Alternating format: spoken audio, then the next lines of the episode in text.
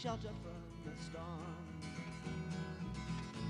Welcome to the Shelter from the Storm podcast, a daily walk through the Bible with me, Pastor Jason Poling, as we seek shelter in Jesus Christ from the storms of this life.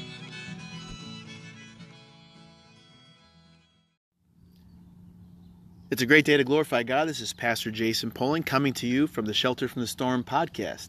And I am actually having a unique, special podcast today, at least for me. Probably won't affect you any, but I'm sitting outside and doing this, which normally I don't do. But the weather is so beautiful today in Northern California. Even as we're sheltering in place, it's nice that we can come out here and enjoy the weather. I just went for a little jog. Uh, we live on a farm, and way deep back in the orchards, it was amazing. Just the beauty of the blue sky juxtaposed against the green blossoming fruit and nut trees out here in Northern California. It's just stunning. God is a magnificent creator, and so I'm feeling very restful uh, because of my experience out here in nature. And that leads me to say we are talking about rest again. We're talking about Sabbath rest. I know we talked about that yesterday, but it's a big deal and it keeps coming up in the Gospels, and in fact is one of the large biggest reasons why the Pharisees and Sadducees and religious leaders wanted to kill Jesus is because of their view that he was violating the Sabbath command. And so we're in Mark chapter 3, looking at how Jesus healed on the Sabbath and confronted the Pharisees. I'm in the New American Standard Version. You can choose whatever translation you like. But let me read verse 1 and following. Jesus entered again into a synagogue, and a man was there whose hand was withered. So evidently had some kind of congenital defect, perhaps. Um, so from birth, he didn't have the use of at least one of his hands, and that would render him unable to do a lot of the jobs because most of the jobs were physical labor at that time in the history of Israel. And so he wasn't able to take care of himself or the needs of others around him if he had a family. So oftentimes people with disabilities or people who were sick would congregate, hang out at the synagogue, synagogues or the temple, in the hopes that people, as they walked by, would give them alms, give them donations to help them meet their needs. This guy was in a legitimate situation where there wasn't any kind of, um, as far as we're aware, like we have today, unemployment or disability uh, money from the government. There's nothing, no safety nets. And so this is a man in crisis. And here's how the Pharisees deal with it they watch Jesus with this man who's suffering to see if Jesus would heal him on the Sabbath. It was the Sabbath day in the synagogue in Capernaum. Jesus had already been there uh, maybe a week or more before, and he cast out the demon from the man. Now, that was on the Sabbath too. I don't know why they didn't get as, as upset about that. It may have something to do with their additional uh, halakha, that's the additional laws, the extra biblical laws of the Jews, that maybe exorcism wasn't considered work. Maybe it was such a extraordinary thing that it was uh, okay to do it on the Sabbath because they don't seem to get upset with Jesus for doing that. But when he comes into Capernaum again and goes to the synagogue this time, and there's a man with a withered hand, they're really upset. And so they look to see if Jesus is going to do a healing so that they can accuse him. And Jesus says to the man with the withered hand, Get up and come forward. And you can just see the Pharisees chomping at the bit, salivating, waiting for Jesus to do something that they can accuse him and begin to attack him. And Jesus says to them at that moment, to the Pharisees, Hey guys, let me ask you, is it lawful to do good or to do harm on the Sabbath? To save a life on the Sabbath or to kill on the Sabbath? I mean, a super, super obvious question. We obviously want to do good and to save a life, to help people, not to do harm by not helping them. So it should have been very easy to answer that question and look at what happens in verse 4 at the end. The Pharisees kept silent. Verse 5 When Jesus sees this, he sees their silence, their unwillingness to answer an obvious humanitarian, loving question, a response that should have been clear. They don't respond, and all they care about is how they're going to accuse Jesus. Jesus becomes angry. He's angry and grieved at their hardness of heart, that they would be more concerned about keeping the law than about loving another human being. And so he says to the man, Stretch out your hand. The man stretches it out, probably wondering what's going on, and immediately his hand is restored like a pure, like a perfect hand Amazing. In verse 6, though, the Pharisees went out and immediately began conspiring with the Herodians against Jesus as to how they might destroy him. They were upset that he was apparently, from their vantage point, violating the Sabbath commandment, which he wasn't, as we talked about yesterday.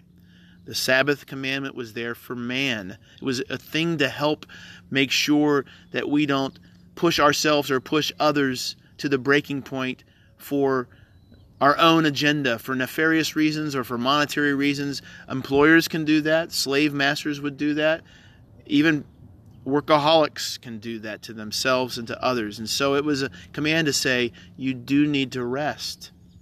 And God's going to give you a full rest when you experience His Spirit, the life in the Spirit. Wherever you do, wherever, whatever you, wherever you go, whatever you do, you'll experience rest, as we talked about yesterday.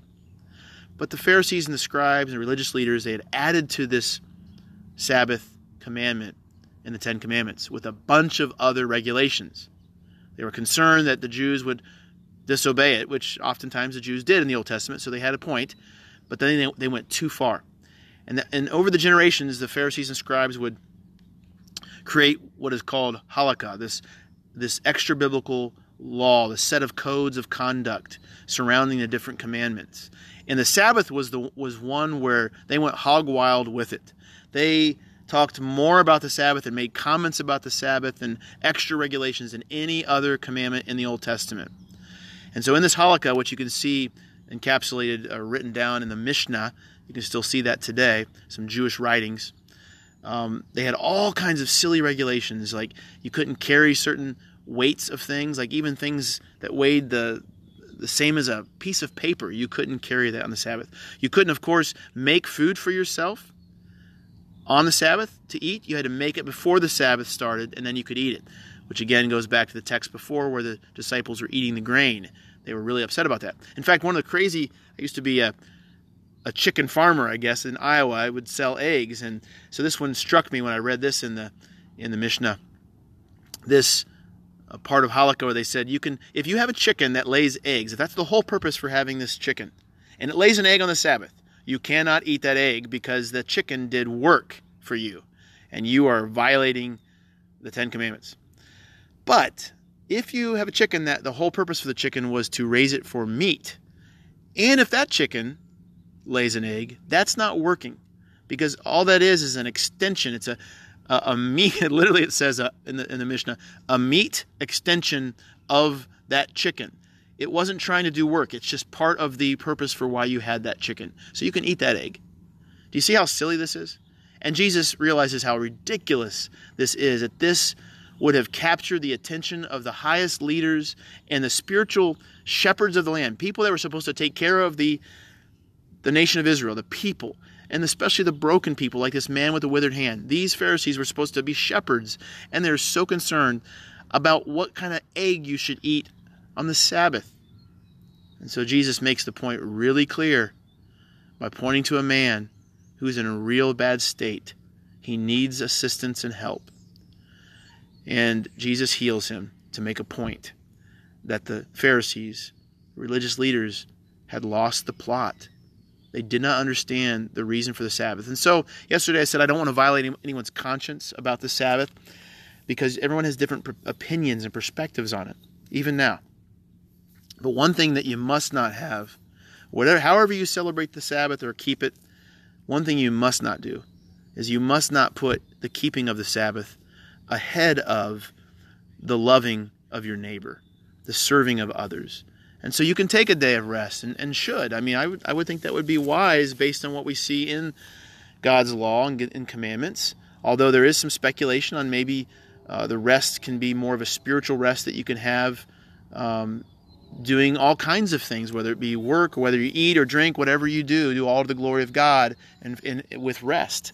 But if you feel like you must keep a literal day of rest and situations come up where you can serve and need to serve and love someone and it causes you to work to do so, you should do so according to this teaching of Jesus. Otherwise, you've lost the plot. You focused on the law and legalism and your own uh, position before God. You're more concerned about how you are doing with God than you are about how someone else is doing in life before you and before God. It's very important. So I know we talked about this twice now, but it'll come up again. The Sabbath rest. What we need to do to keep it in a way that loves God and loves neighbor. Shelter from the storm.